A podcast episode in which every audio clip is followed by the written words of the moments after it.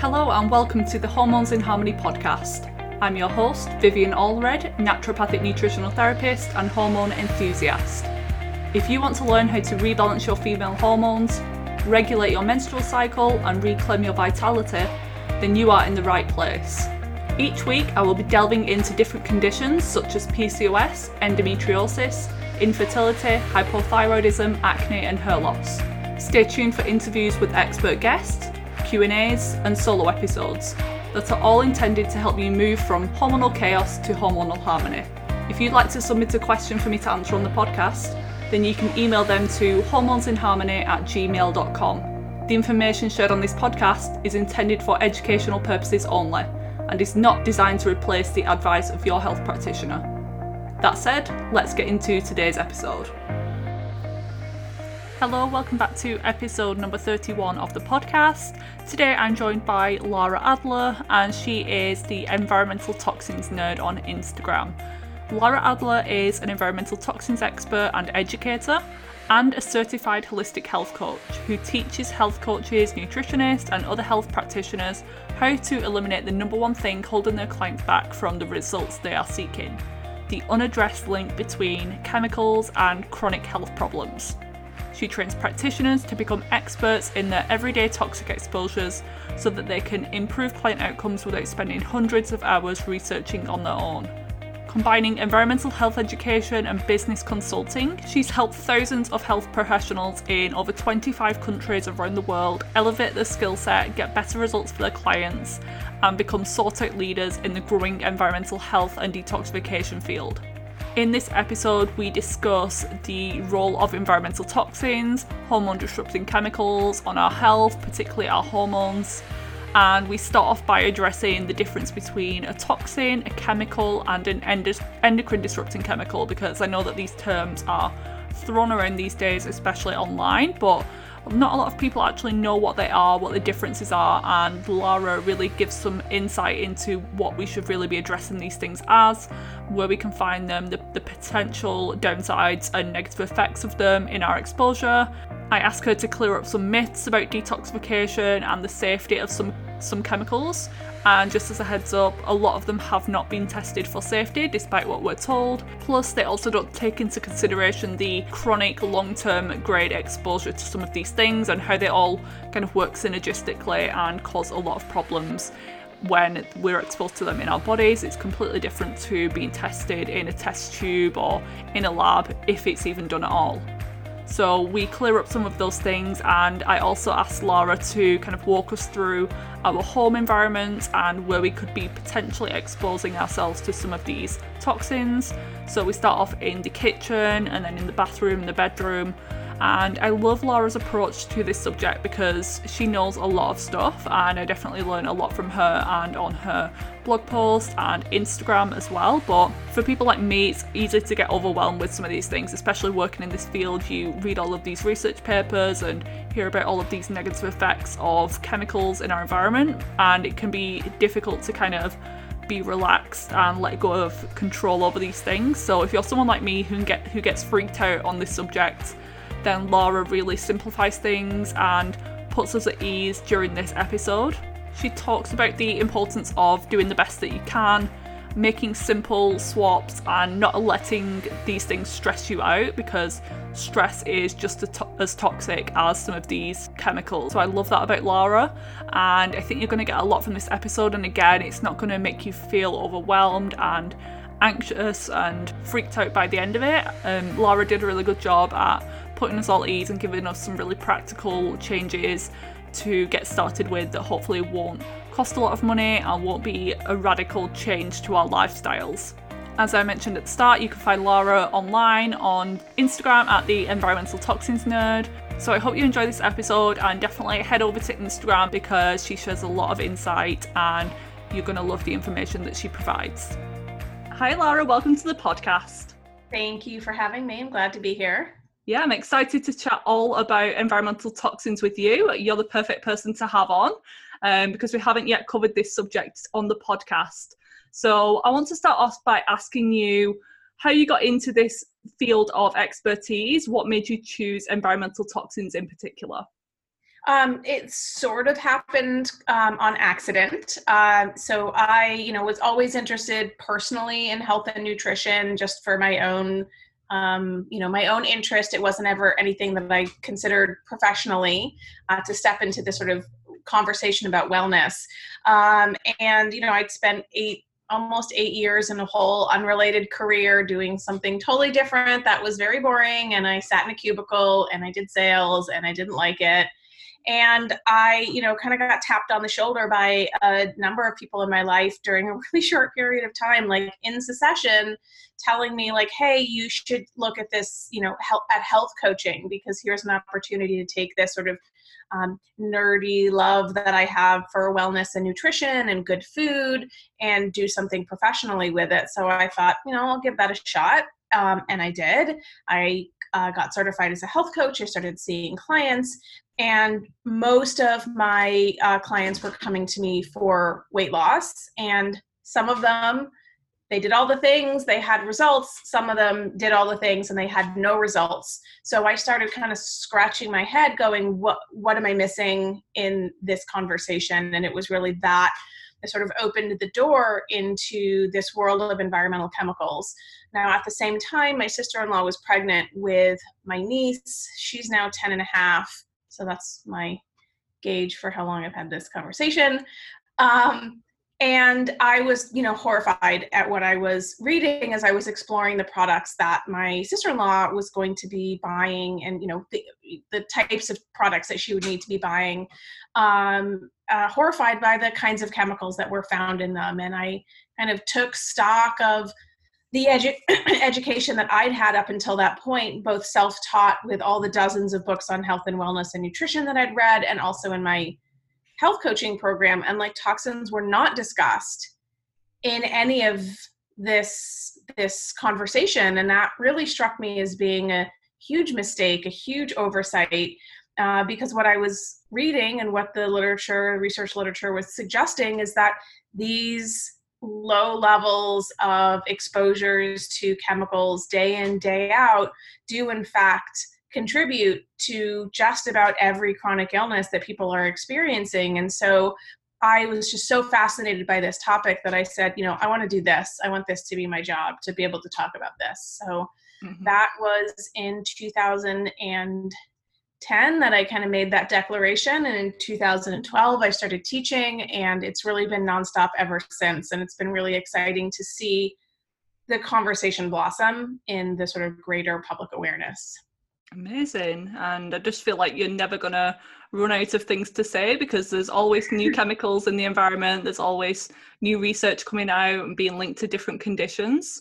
So, we're going to be talking all about different terms. So could you just clarify what we mean by a toxin, um, yes. by a chemical, and yes. endocrine disrupting chemicals? Because I'm yes. sure these are going to come up multiple times. Yes. So everything is a chemical. I hate it when people are like, chemicals are bad because, like, literally everything is a chemical. It's a really stupid way of saying it. Um, we are made of chemicals. So when I talk about environmental chemicals, I'm not talking about chemicals in general. I'm talking about the specific chemicals that have been um, uh, implicated in uh, causing harm to humans, to animals, to the environment. So I like to start, it's a great way to start. Let's contextualize what we mean by chemical. Everything is a chemical. We're talking about harmful chemicals. Not all chemicals are harmful. Many chemicals are great, are necessary. Our, our hormones that are pulsing through our, our bodies, those are chemicals. So we can't malign chemicals um, with one, you know, tar them with the, all, all with the same brush. So that's one.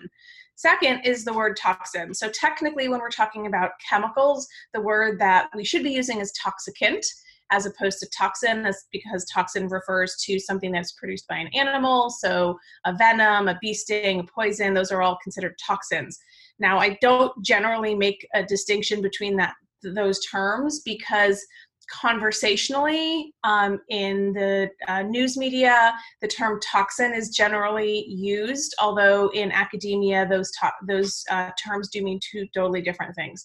I say the term toxin um, to mean all chemicals that can have a toxic effect on humans the environment wildlife etc um, So, the other way to start thinking about the word toxin is most people, when they hear that word, will often think of um, that they have to call poison control center or they have to have a trip to the emergency room because they got exposed to a toxin and they're going to you know start vomiting or their hair's going to fall out or their skin's going to blister or whatever. They'll cause an immune, immediate acute response. And those types of toxins do in fact exist in the space of environmental health and environmental medicine typically what we're talking about are not those types of acute exposures that are going to cause a immediate um, and severe or life-threatening effect right if you drink a bottle of bleach that's very toxic and can kill you immediately. what we're talking about are these low levels of exposure that are altering our body's systems that are interfering with everything from brain development to gut health to hormones um, and that they're the the it, it can take decades for the symptoms of this exposure to manifest. So this is like a slow burn as opposed to a sort of raging fire that might happen if somebody drinks a bottle of bleach that would necessitate a call to poison control and would necessitate a trip to the emergency room. So we're looking at different ends of this spectrum of toxicity. So that's really helpful way for people to phrase this. So when we say toxic chemicals, we're talking about in this environmental health conversation, we're talking about this chronic exposure. So, chronic, long term, low level of exposure, and how that affects us. So, the third term is endocrine disruption, and your podcast is all about hormones. So, that's what we're here to talk about. Um, and endocrine disrupting chemicals are chemicals that mimic or block or otherwise interfere with the production of or um, communication between our hormones. So these are chemical molecules that look almost identical to the molecules, for example, of estradiol. So we have chemicals that look almost identical, and unfortunately, the body can't tell the difference between um, these, uh, say, estradiol and a synthetic estrogen or a xenoestrogen, which is a chemical that mimics estrogen or an estrogen hormones in the body. And so we have, uh, unfortunately, a lot of the chemicals that we're exposed to every day are endocrine disruptors. So they can block or interfere with the natural communication of uh, our hormones in our body and our hormones are communication messengers. That's their job is to communicate and send signals um, and we are exposed to chemicals that interfere with that communication process. And so that's what endocrine disruption uh, means. So hopefully we're all on the same page in terms of our terminology yeah, that was a great overview, and I think that's cleared a lot of things up for the listeners because we hear those terms thrown around these days, but no one has any idea what any of them mean.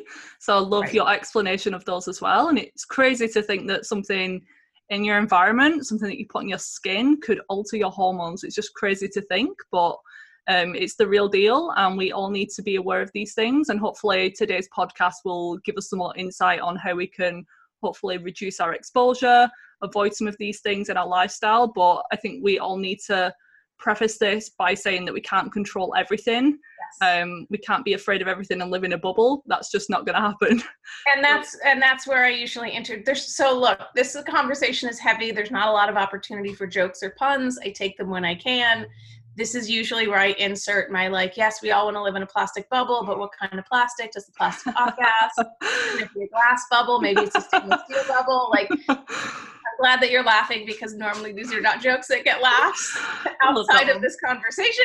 But um, yeah, I mean, uh, you know, a big sort of motto that I've had it had in my business since day one is that you know we work to change the things that we can control, so we worry less about the ones that we can't because stress and anxiety is also toxic to the body in just a totally different way.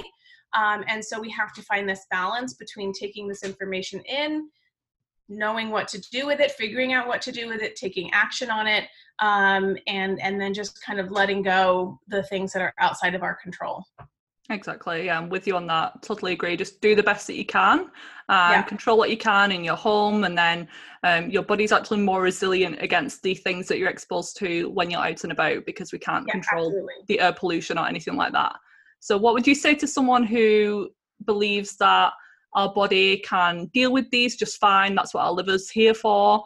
Um, the chemicals that are in the environment have all been studied and they're all safe to use and pose no risk to human health. What would your response be to that? Um, uh, so uh, that's a lot. Those are those are big, meaty questions that I can go rant on for ages. So I'll be concise. So um, I'll start with the second question first, and I'll get to the first question. So the um, the reality is that most of the chemicals in commerce have not been adequately studied for um, safety, if at all, like at, or at all, adequately or otherwise. Um, in the United States, there's about 84 or 86,000 ish chemicals registered for use. Globally, it's about 100 to 150,000. Um, the vast majority of these have never been tested for safety, um, and there's generally speaking, um, policies differ in different parts of the world. Um, but uh, there's very little emphasis on testing for safety prior to introducing chemicals um, into the marketplace. I know the laws on that in the EU are different than in the US.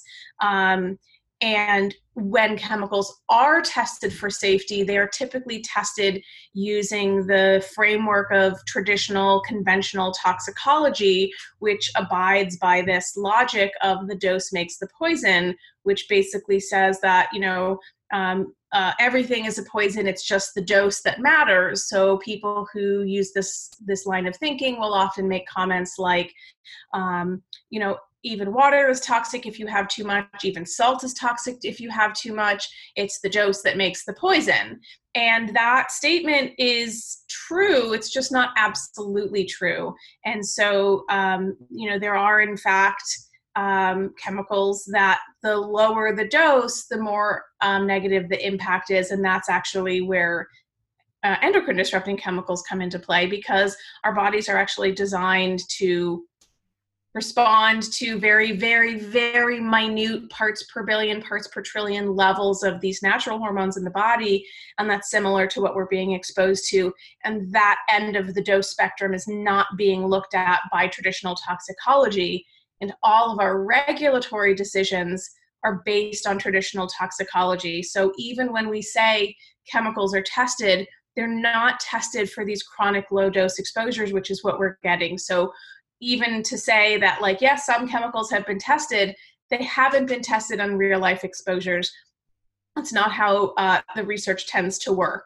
And so, um, and the assumption is that everything follows this um, dose makes the poison. So on one hand, like that, so that side of the question, no, these chemicals have not been tested for safety, not been adequately tested for safety, not even by a long shot, um, and yet they're freely used in commerce. Now, here in the US, we take this innocent until proven guilty approach. So if companies can produce whatever garbage they want, and then they'll you know wait a couple years 10 years 20 years 30 years and then people are like gee something keeps happening to me when i use this product i wonder what's up and then the company goes, well, if you think it's our fault, sue us. Well, good luck because that's a multinational, multi million, billion dollar company, and you've got a few people trying to team together for a class action lawsuit. It's a recipe for failure.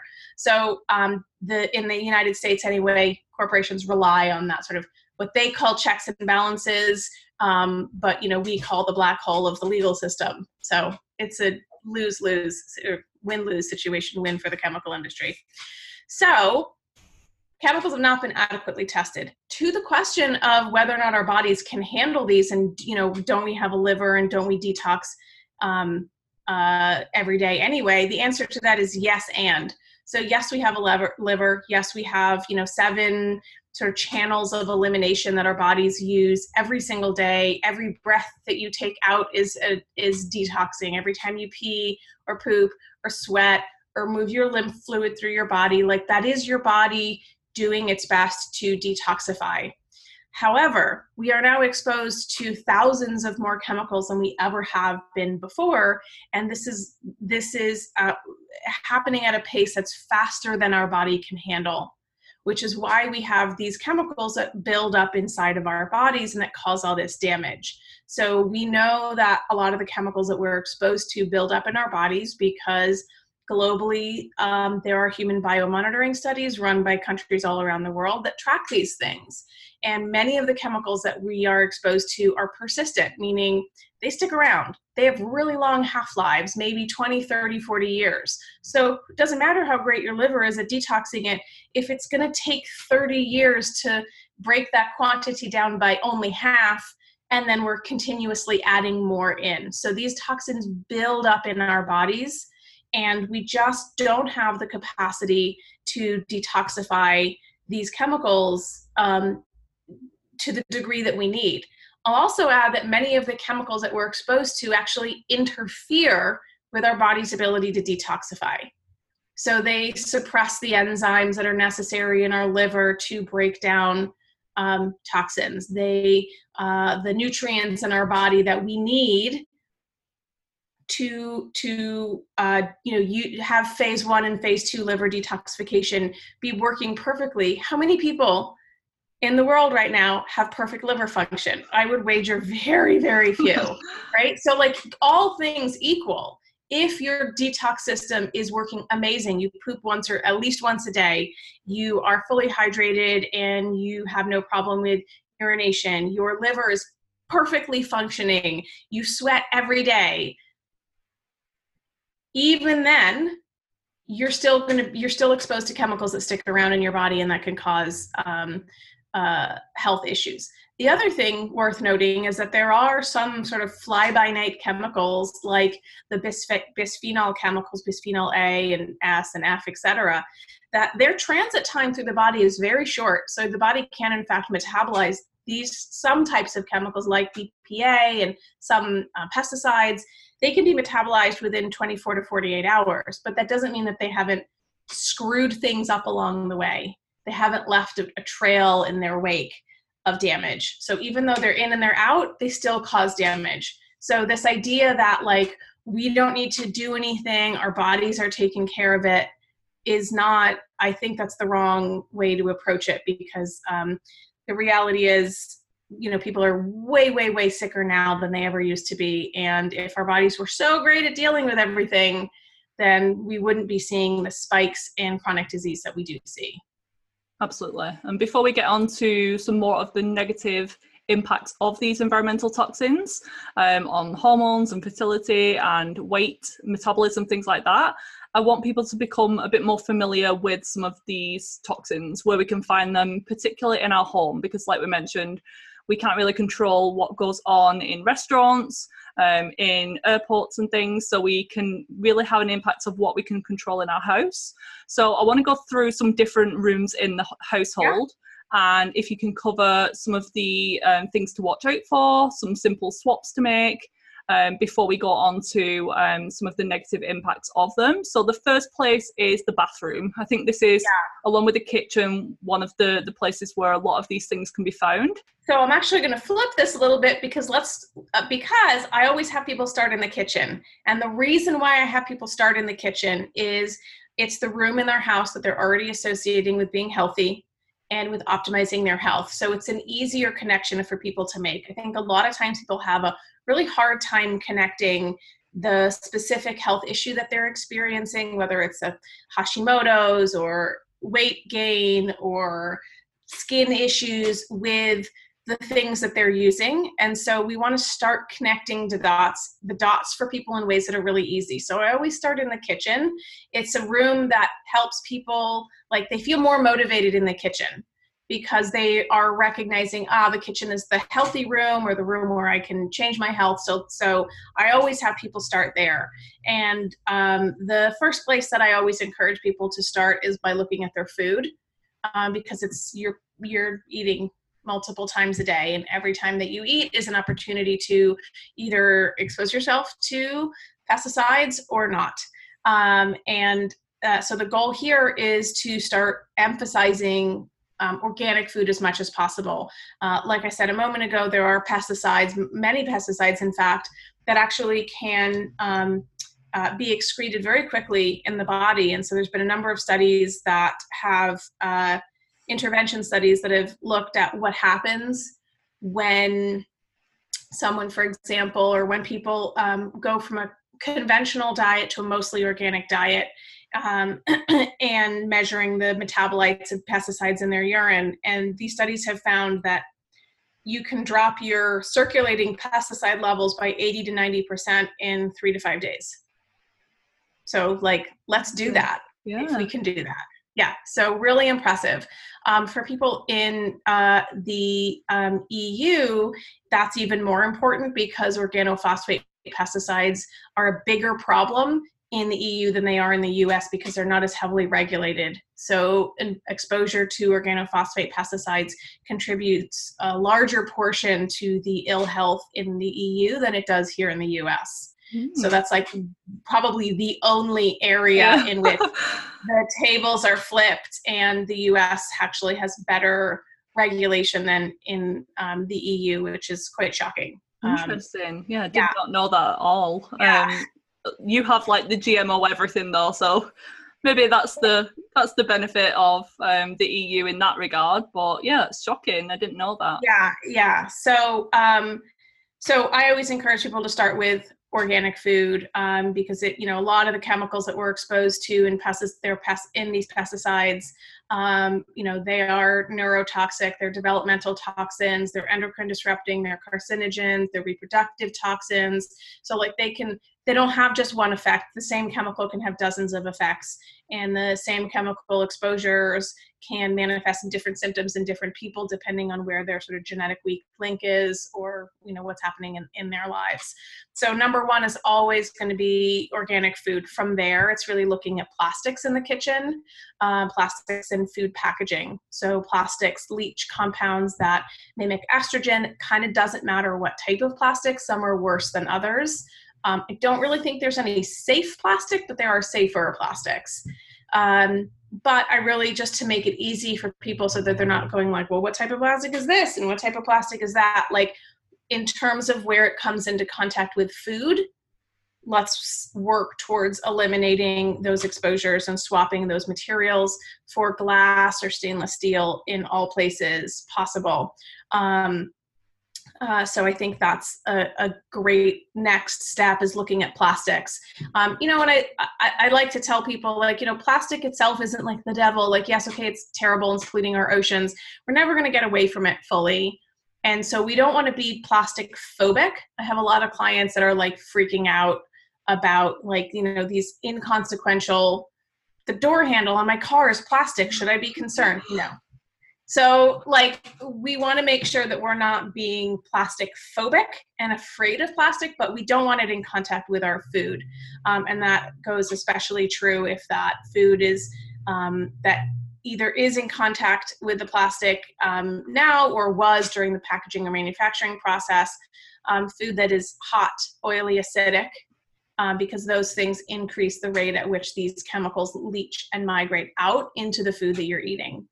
Um, so, for example, you know, even in the health space, we um, sing the praises of fermented foods, and we're like, yeah, eat your sauerkraut. But a lot of sauerkraut comes packaged in plastic, and sauerkraut's highly acidic. So, I don't actually encourage anybody to eat sauerkraut packaged in plastic. If you can find it in glass, great, buy the one that's in glass.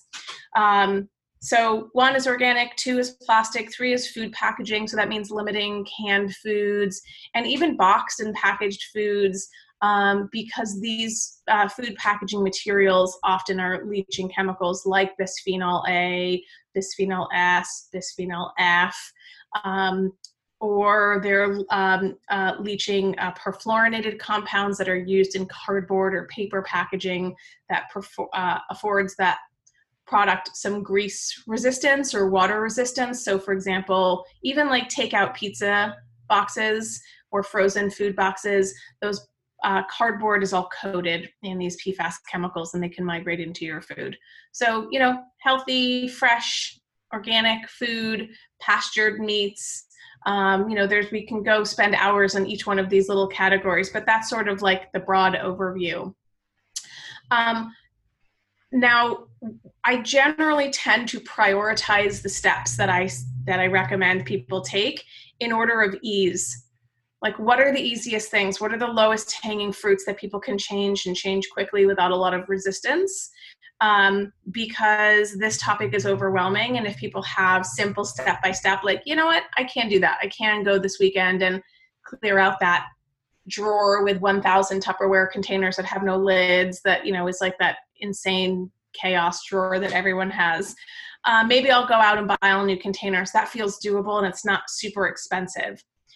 In the realm of the kitchen, even though water contamination is a big deal and water filtration is important, unless people have the resources to go out and buy a water filter, an appropriate water filter, which can be a couple of hundreds, hundred dollars, um, it's not always the first thing that I recommend because it can be disheartening for somebody to say, hey, we're going to go down on this journey together of cleaning up your house, and the first thing you're going to do is shell out 400 bucks so I want to make sure that the steps that I'm recommending are are realistic for people. So yes, water filtration is super critical, um, and it might not be the first thing that somebody tackles because it's expensive or can be expensive. But properly filtering your water is definitely on that short list. Um, then we can bounce back to the ba- uh, to the bathroom and looking at all those personal care products is where tend to kind of move to next because you know these are products that have dozens and dozens of uh, ingredients not all of them are bad uh, many of them contain endocrine disrupting chemicals in the fragrances that um, are included in those products that contain phthalates there's parabens there's other preservatives and other chemicals that act as allergens or sensitizers and we are putting these things on our skin all day, every day. And while we don't absorb all chemicals, um, I definitely see, just saw it again last night, somebody posting about every, you know, chemicals enter our skin, enter our bloodstream in 26 seconds. That's not true. That's a ridiculous statement. Some chemicals, maybe, but absolutely not all chemicals. Blanket statements like that make me crazy because it's just not true. But we do absorb a lot of the things that we put on our skin and they make it them uh, they go right into our bloodstream where they can go roll around through our bodies and cause all kinds of problems um, our skin is our largest organ um, it is one of our organs of detoxification and so we want to be really mindful about the products that we're using so looking at our shampoos our body lotions our soap our makeup our deodorants shaving creams any of the products that we're using in the bathroom. Um, I, I, think I have a hunch that this number is different now, but the Environmental Working Group, this was a bunch of years ago, I don't maybe 2008, 2010, somewhere around there, uh, maybe even earlier than that. Um, did a survey asking you know women about the personal care products that they use and at the time they found that the average woman uses 12 personal care products every day before she leaves the house um, and that within those 12 personal care products there's you know something like 168 chemicals that she's exposed to not all of those chemicals are bad um, but that's before she even leaves the bathroom like in the morning let alone the rest of her day and so you know i think that it's really important for us to look at these everyday behaviors around these products and really start looking towards finding safer alternatives um, that used to be really hard um, there were very few brands that were available um, uh, in the marketplace. That has changed dramatically over the last decade. So now there are dozens and dozens and dozens of brands. I used to be able to, I used to know them all. like, oh yeah, here are the ones that you have to choose from, and there's not many. And now I can't keep up, and there's new products coming out literally every you know few weeks. I hear about some other new product um, some client of mine messaged me yesterday and said, "Hey, I went in this different direction and I just started producing this, you know, organic, wildcrafted skincare line." I'm like, "Great, another one, amazing, love this." Um, in fact, it's the fastest growing um, sector of the beauty industry is natural organic skincare. So um, that's great news. Mm. how does how does someone know what's really clean and non-toxic because there's a lot of like greenwashing um, yes. similar to like the food industry it's claimed it's healthy it must be healthy because it's gluten-free it's organic but how does someone know if it actually is good for them or not um, unfortunately, they usually have to do a little bit of research um, because, you know, just like you said, there's there's a lot of uh, greenwashing in the beauty space. Um, you know, in the U.S., uh, the term organic is not regulated as it pertains to beauty care products. So, unless the product contains actual certified organic ingredients that are food grade ingredients, um, you know, they can call their company. I mean, there was a shampoo line called Organics that was like had nothing organic about them at all, and people were like, "I buy this organic shampoo," and I'm like, "No, you don't. That's garbage." Um, and so there's a lot of greenwashing. So one, you know, that we have to just be educated consumers. Period. End of story. And there are a couple of tools and resources that are available online that kind of help cut through um, some of that noise uh, and they sort of curate collections of products um, you know the environmental working group here in the states has their skin deep database. It's not a perfect database. It's not a perfect resources resource. There's a lot of problems with it. And it's also a singular place where you can go and get a ballpark of whether or not a specific product excuse me is um, kind of on the good spectrum or the bad side of the spectrum. Um, and uh, there's also uh, companies like the Detox Market here. These are all US based ones, so I don't know if there's equivalents in the UK. Um, but the Detox Market is, uh, uh, there's Follain.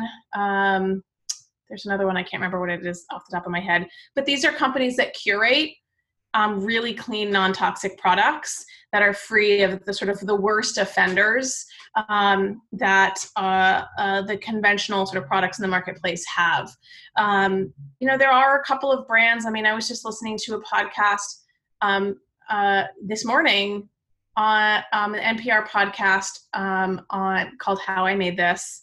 Um, which is an entrepreneur podcast. I was uh, interviewing the founders of EO Products, essential oil products brand, and the founder of that company got her start working at Neal's Yard Remedies in London, which has been around for decades. And that's a company that I don't know what their ingredients are like now. I think they're still really clean.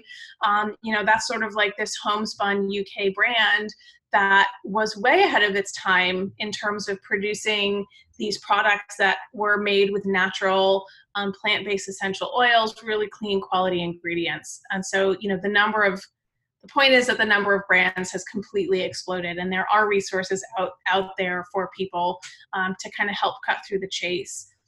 The other thing is you know i really so that we don't become obsessed and neurotic and freaking out about every single ingredient i do really believe that there is this sort of spectrum of good better best. And sometimes the best stuff is hard to find or it's really expensive. And you know of course ideally everybody's buying best products but i have to recognize that people have to go through this sort of journey of transitioning. And sometimes we're so attached to those really strong synthetic fragrances that like we're like ew it doesn't that smells gross because we're sort of our our, our palate is uh, obsessed with these super saturated synthetic fragrances and that maybe the first step is just finding a product that's a little bit better. Not everybody can afford to jump to bath so again i want to make sure that we have realistic options for people mm-hmm. um, here. But yeah i mean again just getting educated. You know i have a small collection of curated products on my website. Um, it pales in comparison to what uh, companies like the detox market have because that is all that they do um, is curate these uh, these products so that people have a singular place to go to shop for personal care products that they know have been vetted and every ingredient has been vetted. Um, the last thing i'll point i'll make on this is i really encourage people to buy from and support companies that are all in on non-toxic as opposed to you know the big unilever or johnson johnson or sc johnson these big multinational companies that are jumping on this natural bandwagon by producing you know these pseudo green like it says it's natural on it um, those types of products. I encourage people to kind of stay away from those because that's really where we see a ton of the greenwashing happening um, uh, is with those bigger companies that are trying to get their piece of this growing pie of this sector of the market. Yeah, I don't think there's anything like the detox market here in the UK, not that I know of, but um, I'll definitely provide some of my favourite brands in the UK. Neal's Yard is one of them. Uh, right, they do have that. some good ingredients. Um, also, if you go on like Whole Foods website or Planet Organic in the UK, um, or the natural dispensary. There's some good brands on there that are all pretty clean and non toxic. But again, you may need to dig a little bit deeper into some of the ingredients using the Environmental Working Group's database as well. Um, one thing that I do want to pick your brains on, um, being like a hormone enthusiast that I am, is sanitary products. So for women using tampons or pads, is it really necessary to spend that extra few pounds on buying organic cotton? Or if um, dispose yeah. of it in like a couple of hours is it really harmful to our health? Um, so the real answer to that is we don't know. Um, we actually don't know. But what we do know is that um, you know that vaginal skin is extremely thin and delicate and it has incredibly high absorbency and that we also know that the conventional uh, tampons and, and sanitary products have um, you know sometimes they even have added fragrances. They have you know added colors added fragrances. They have um, contaminants meaning these are not ingredients but they're contaminants in the manufacturing process um, of chemicals like dioxins which are uh, highly carcinogenic.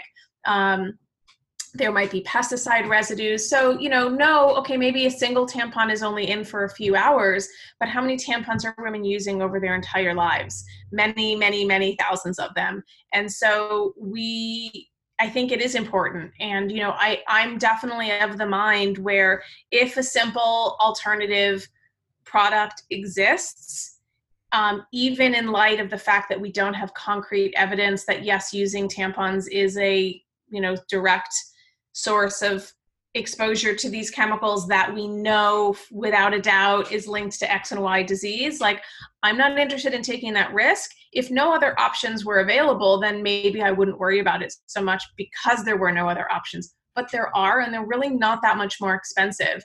Alternately, people can invest in, in a silicone cup.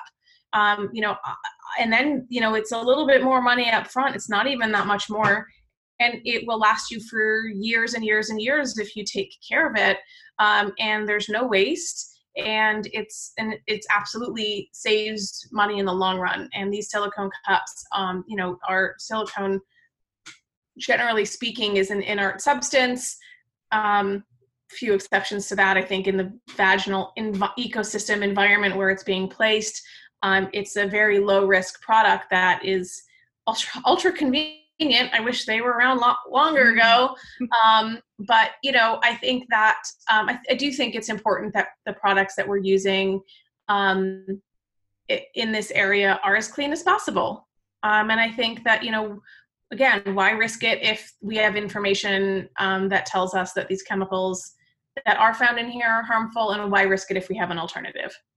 Yeah, personally, I love my menstrual cup. It, like you say, it saves money um, it's better oh, for the planet. It's easier to use um, if you can use it. So I know some people can't get yes. used to it or have issues with it, but if you can, um, definitely try one out because yeah, it's a life ch- game changer for me. Oh, totally. I'll not go back. yeah.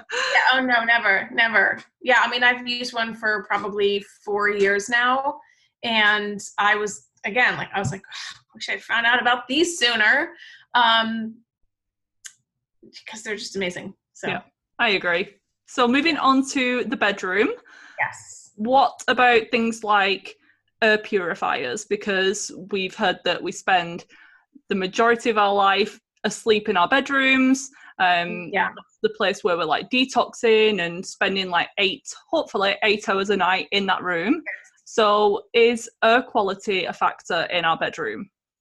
Eh, I mean, yes, air quality is also a factor everywhere. Um, and I know, uh, um, at least in, in the UK now, I know the air pollution, at least down around London, is really terrible right now. The air quality is very, very bad. Um, and, uh, you know, it literally shortens your life expectancy, very literally, and contributes to a massive array of chronic illnesses. So, air quality is always really important, no matter what room you're in, but definitely in the bedroom. And I think most people who have air purifiers tend to use them in the bedroom because, just like you said, you know, our sleep is where we it's the room that we spend the most of our time in and that sleep is restorative or should be so i think air purifiers are important um, in order for an air purifier to be effective uh, it really needs to have um, two basic components. It needs to have um, a HEPA filter, which is going to um, uh, trap particulate matter. So this is the particulate matter that we hear about PM 2.5 in the news from air pollution and industrial pollution, um, uh, and any other sort of allergens, pollen, things like that. So a, a HEPA filter will um, serve as a physical barrier to physical um, contaminants in the air. That part is necessary. The other part that's necessary is an activated charcoal component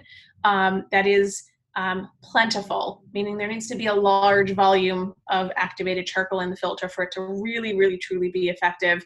Um, and the activated charcoal filter is going to um, uh, capture things like VOCs, so volatile organic compounds that are off gassing from the materials in our home that are harder for us to change that are still sources of exposures. So, you know, chemicals that might be off gassing from our mattresses, from our carpeting, from our furniture, from the actual floors and walls itself.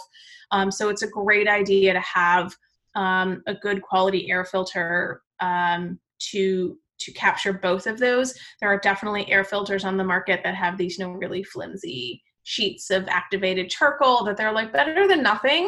Um, I refer to those as kind of like the Brita water filter of water filtration. Like it's better than nothing. It's not that great. And so it's recommended that the activated carbon portion of the filter be very plentiful. So like, you know, at least a pound or two pounds, um, depending on the, the type of device um, or the style of the filter, um, should have a large quantity of uh, charcoal. So yeah, I mean, I absolutely getting an air filter um, is a great investment. They're not inexpensive. So um, it is an investment, but you know, our health is important and our life is long or it should be. And so I think it's an investment worth making. And are there any brands that you recommend for air filters and water filters? I know that they may be a yeah. little bit different in the US to the UK, but just as a general overview. Yeah, so for air filters, I really like Austin Air and IQ Air. Um, for water filters, you know, uh, it's a, it, there's not a single brand I recommend. There's brands that I like, but the reality is that everybody's water is different, and there is no one perfect water filter for everyone. So I'm never, you're never going to hear me say, yes, everybody go out and get a Berkey, or everyone go out and get a Pure Effect filter. There's dozens and dozens of variables that can determine whether a single filter is right for somebody's specific situation. If you live in the countryside, you probably have more pesticides. If you live in an urban environment, you probably have more industrial chemicals. Many water filters have multiple stages, and that's because there's no one single filter media that can handle everything.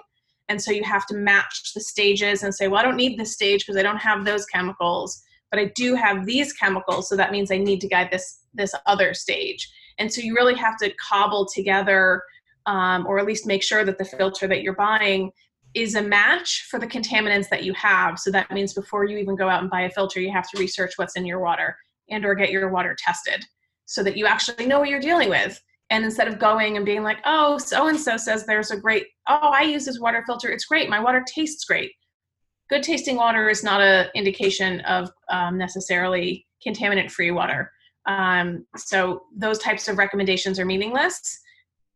They're just meaningless. Um, and so there's not a single brand. There's lots of options for people, provided that they're the right fit.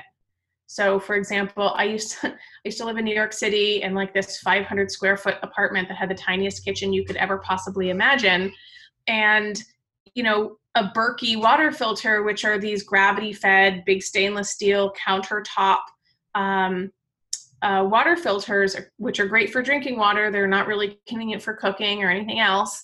Um, I would not have had any room in my teeny tiny kitchen for that water filter. So again, it's a great filter provided the circumstances are right. So there's not a single brand for water filters. I, you know, I have a, a maybe half a dozen different brands that I'm like, you know, these are good. Um, and again, even a even a, a sort of widely commercial brand. I don't know what the sort of big water filtration companies are in the UK, but here we have, you know, like Pelican and, um, you know, Culligan water filters. And these are just sort of like the big brands, these sort of aggressive salespeople.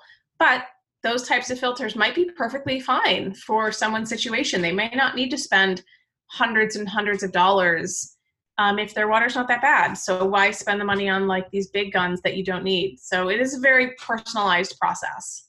Yeah, do your research and choose Yes. one that's right for you. Yeah, that's good Yes. advice. And back into like the bedroom. Um, Yeah. What about electronic devices in the bedroom? Should we completely get rid of everything? Our TV, our phones, our alarm clocks, because we hear about yes. yeah the dangers Ideally, of yes. EMF and all of these things. What are your Yeah. thoughts on that? Yeah, I mean, I think first of all that like we we are meant to sleep in total darkness. So that sort of ambient light that's coming from all of these little lights on all of our electronics um, can in fact uh, uh, disrupt our sleep. And as we were saying earlier, sleep is really important for immune system building, for detoxification, for literally everything, um, all the things. And if you're not sleeping, that's a real problem. Um, and there, you know, there is also concern about EMF exposures um, in the bedroom that interfere with hormone production, that interfere with sleep. Um, definitely no TVs in the room, no devices in the room. Um, these are all things that you know the average person kind of scoffs at like what you mean i can't fall asleep scrolling my iphone on facebook or on instagram like no it's actually really bad for you um, psychologically as well, as well as physiologically because the light that's coming from those devices actually suppresses uh, melatonin which is our hormone that helps us go to sleep and fall asleep um, and and uh, so you know yes i really do think that sleeping in a cool dark room with as little amount of electric interference as possible um, is ideal. You know, there's a people who um, I, you know, I'm an outdoors person. I love going camping, and you know, a couple of nights of sleeping outside in nature really resets your clock because that's really how we were supposed to sleep. Um, is that way? Obviously, not like in a tent on the ground necessarily, but um, I think it's just really good for our health to sort of help reset our circadian rhythm to the natural cycle. Um, and all of those lights and devices really snap us out of that and can, in fact, just totally jack your hormones. All Mhm. that blue light is terrible. yeah they affect us in multiple ways like you said the mental health the blue light the emf exposure electronic Yeah, radiation simple things like turning the red light filter on your phone is just a like I you know I just have this set as a shortcut so I can turn it on and off pretty quickly. Um, but like you know I never this goes on at sun you know sundown so like in case I do ever have to look at my phone, um, you know I'm not at least at the very least I'm not getting bombarded with that blue light. yeah or the sexy orange glasses like i have Yes, absolutely. Yeah, no, I have mine somewhere. You got I don't know yours? where mine are right- Yeah, they're not looking. no They're it has to be done though things that Yes. do for health Yes, absolutely, hundred percent. And I saw one of your recent posts on Instagram mentioning that cancer was 90 to 95% driven by environmental factors. And for some people, that's like shocking. They think that a lot of cancer and maybe Alzheimer's and things are genetic. Um, so that statement is that 90 to 95% of these things are environmental exposures or factors, whereas only 5 to 10% is genetic. Can you just talk a bit more about that and the power of epigenetics? Yeah, so you know, I think that um, it, it, that statistic is very shocking for people. I even had some people commenting, and they're like, "That's not real." Like, where's this statistic? I'm like, well, just Google it because it's like very well established that that's the that's the percentage um, split. And so, you know, I think we see a lot of people that have a genetic predisposition um, to cancers. They have maybe the BRCA gene or whatever for breast cancer, um, but our genetics are not our destiny. They're just not. And so we have our DNA, which is fixed. We have our epigenetics. So our DNA is our genetics. It's what we inherit from our parents. And then we have our epigenetics, which is means above the genetics. Um, and a good way to think about it is that your DNA is like the hardware on your computer. It's your actual computer that you get. It doesn't change for the most part. Um, but the epigenetics is the software that tells that computer what to do, and your software is, is changeable. And so our epigenetics um, is changeable, it's malleable, and what we how we live our lives and what we experience and our stresses and our traumas and our lifestyle choices and our food, our relationships, all of these things affect our epigenome and can turn on or turn off the genes that we actually have to either have them express or not express. So uh, that post on cancer very closely ties to a previous post I'd done the week before. That's like gene- uh, your genetics loads the gun and your environment pulls the trigger. And that, you know, you may be predisposed to a certain condition, whether it's cancer or diabetes or something else, but how you choose to live your life can heavily influence whether or not those genes actually get expressed. And I share that with people because it's incredibly empowering to know that, like, we have control to a very high degree over over our health and over the expression of our genes and that you know epigenetics helps explain to, at least to some degree why you know two people can um, be cigarette smokers for their whole life and one never has a health problem and the other one is you know emphysema lung cancer etc um, and you know it's just where is that genetic weak link for people and what other things are those people doing in their lives to maybe mediate some of those exposures? So epigenetics is really really powerful.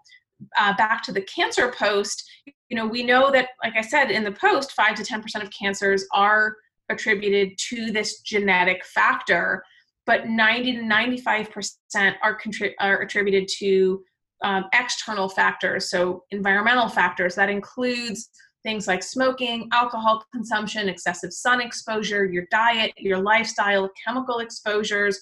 All of these things together um, create this sort of storm of of experiences exposures that can actually alter our negative alter our gene expression in a negative way in a way that turns on the genes that we might have lurking in us for cancer or Alzheimer's or diabetes or Parkinson's or whatever it is.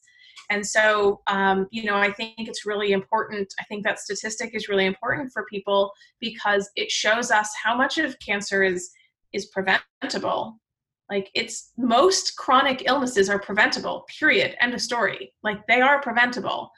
Um, it, it's just it requires us to shift our perspective of what health is, and that health is not just you know the the supplement your doctor gives you or the prescription medication that your doctor gives you and go i'm healthy. Um, i think that it's more than that. It's it's it's this it's everything. It's our tr- past traumas. I mean there's i don't know the specific um, data on it but there's a lot of research on um, uh, uh, ACEs, adverse childhood events. So children who have experienced adverse childhood events, whether that's you know the divorce of a parent, the loss of a parent, um, sexual abuse, any other kind of verbal abuse, physical abuse, trauma, that those children as they move into adulthood have higher risks of a lot of chronic diseases, and that would be considered an environmental factor um, that is contributing to disease. So it's a big and fascinating topic. Um, and, you know, we can, I mean, I think we could probably go down the rabbit hole on that alone for hours. Um, but I think the, the takeaway on that is that we have a lot of control. And if we exercise that control without feeling neurotic about it, if we're, you know, very, I think the goal mindset wise is not to say i don't want to get cancer. The goal is to say i want to optimize my health and live as healthy as possible. That's the goal. That's the goal. Mm-hmm. yeah. So just to wrap up i want to ask you just a few questions um, yeah. before we sign off now. So uh, if there was one thing that someone could do right now to reduce their toxic burden so we've gone through multiple different things that they could work on long term what would be the one thing that you would say had the biggest impact if they did it right now? I don't think there is one thing um, because the biggest impact, the biggest impact is going to be different for everybody. Like every person is going to have their different weak link. So if somebody has a thyroid problem, the biggest impact for them is going to be getting rid of all of the halogenated chemicals, the thyroid suppressing chemicals. If somebody else has uh, a their biggest issue is weight gain, then the thing that's going to be the biggest needle mover for them is getting rid of those obesogens. Now, the those are the same chemicals, by the way. Many of the same chemicals that are obesogens also trash the thyroid. So it kind of doesn't matter. The biggest needle mover is doing all these things. It's avoidance. There's not one single thing. Um, and I think that's the challenge in this conversation. We can't just tell somebody, go buy a different shampoo and all your problems are going to be better. So there's not one thing. I think we do all the things um, as, as much as we possibly can. Yeah, I actually love that answer. I'm glad you just didn't give one thing. Um, I think that's. I'm like, yeah. no, there's not. There's that's that would that's it's. I think it's unfortunately it's like the pill for the ill. Like we want an easy answer, and unfortunately there just isn't one. There Mhm. not one single thing. Yeah, and we can't expect people to. We don't. We're not asking people to completely overhaul their life and throw out all of the um, kitchenware and buy fresh Yeah, and buy new skincare. Yeah, So I tell people like you know if it takes you five years, great, amazing. Five years from now, you're going to be light years ahead of where you are right now. Um, it took me eight years before I replaced my mattress because it was really expensive. So it took me eight years, and I was sleeping on this, you know, really shitty regular mattress that I guarantee had all kinds of chemicals on it, and you know, it took me a while to to swap it out because I wasn't ready financially to make that investment. So it is a process, and it takes time, and it's okay, however long it takes. It takes. hmm And is there anything that you're into lately? So, is there anything that we've not covered? Any cool new research, or just something completely non-health related that you're into lately? Um, lately, I'm really into um, refinishing um, furniture, vintage furniture. That's just Mhm. nothing to do with my work, but I find it to be really fun. Are you using non-toxic products? I am. I Good to know. am. I They, they do exist. I was trying to catch you out then. Yeah, no, no, they do. I hunted, I hunted and went out of my way and spent all the extra monies on, uh, you know, really good quality wood oils that are very, very low VOC, that are all natural. That you know, I walk my talk as Yep. much as I can. Practicing what you preach. Yeah. and is there one non-toxic product that you couldn't live without? So is there any like appliance or skincare product that you just love?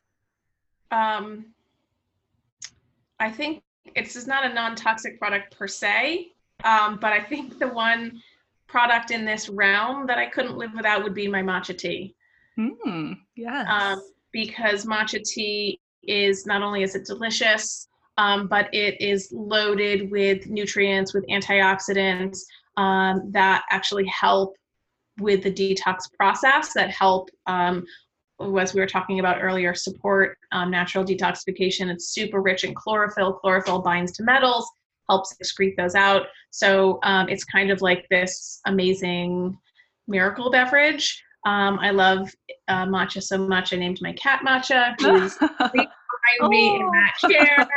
um, uh, so that is the one product that I couldn't live without, and then that is the other thing that I couldn't live without. talking about matchas. Um, but yes, um, I'd have to say matcha. I'm team matcha too. I'm right there with you. Yeah, I've been drinking it for like, like 10, 12 years, and I don't know. Um, I think it's crazy that it just kind of blew up in the in the health space um, just recently, which is really I fun and exciting because it makes it a lot easier for me to get it. exactly. And finally, Lara, where can people find you online and find more about you? I'm sure they want to follow you and you share a ton more information on this subject. So, um, like your Instagram, your website. Yeah, people can go to my website, which is laraadler.com. So L A R A A D L E R.com. And you can find me on uh, Instagram at environmental toxins nerd. I love that handle as well. easy to find, easy to remember. Thank you so much, Lara, for your time. This has been a fantastic episode. Again, educational, but not overwhelming, not too scary. You've definitely broke it down and made it seem not as overwhelming when it comes to um, swapping out some of these products. So I really enjoyed having you on, and thank you for joining me today. Yeah, thank you for having me. Thank you for listening to another episode of the Hormones in Harmony podcast. If you like this episode, please leave me a rating and review, as this helps to spread the word to other women dealing with hormone imbalances.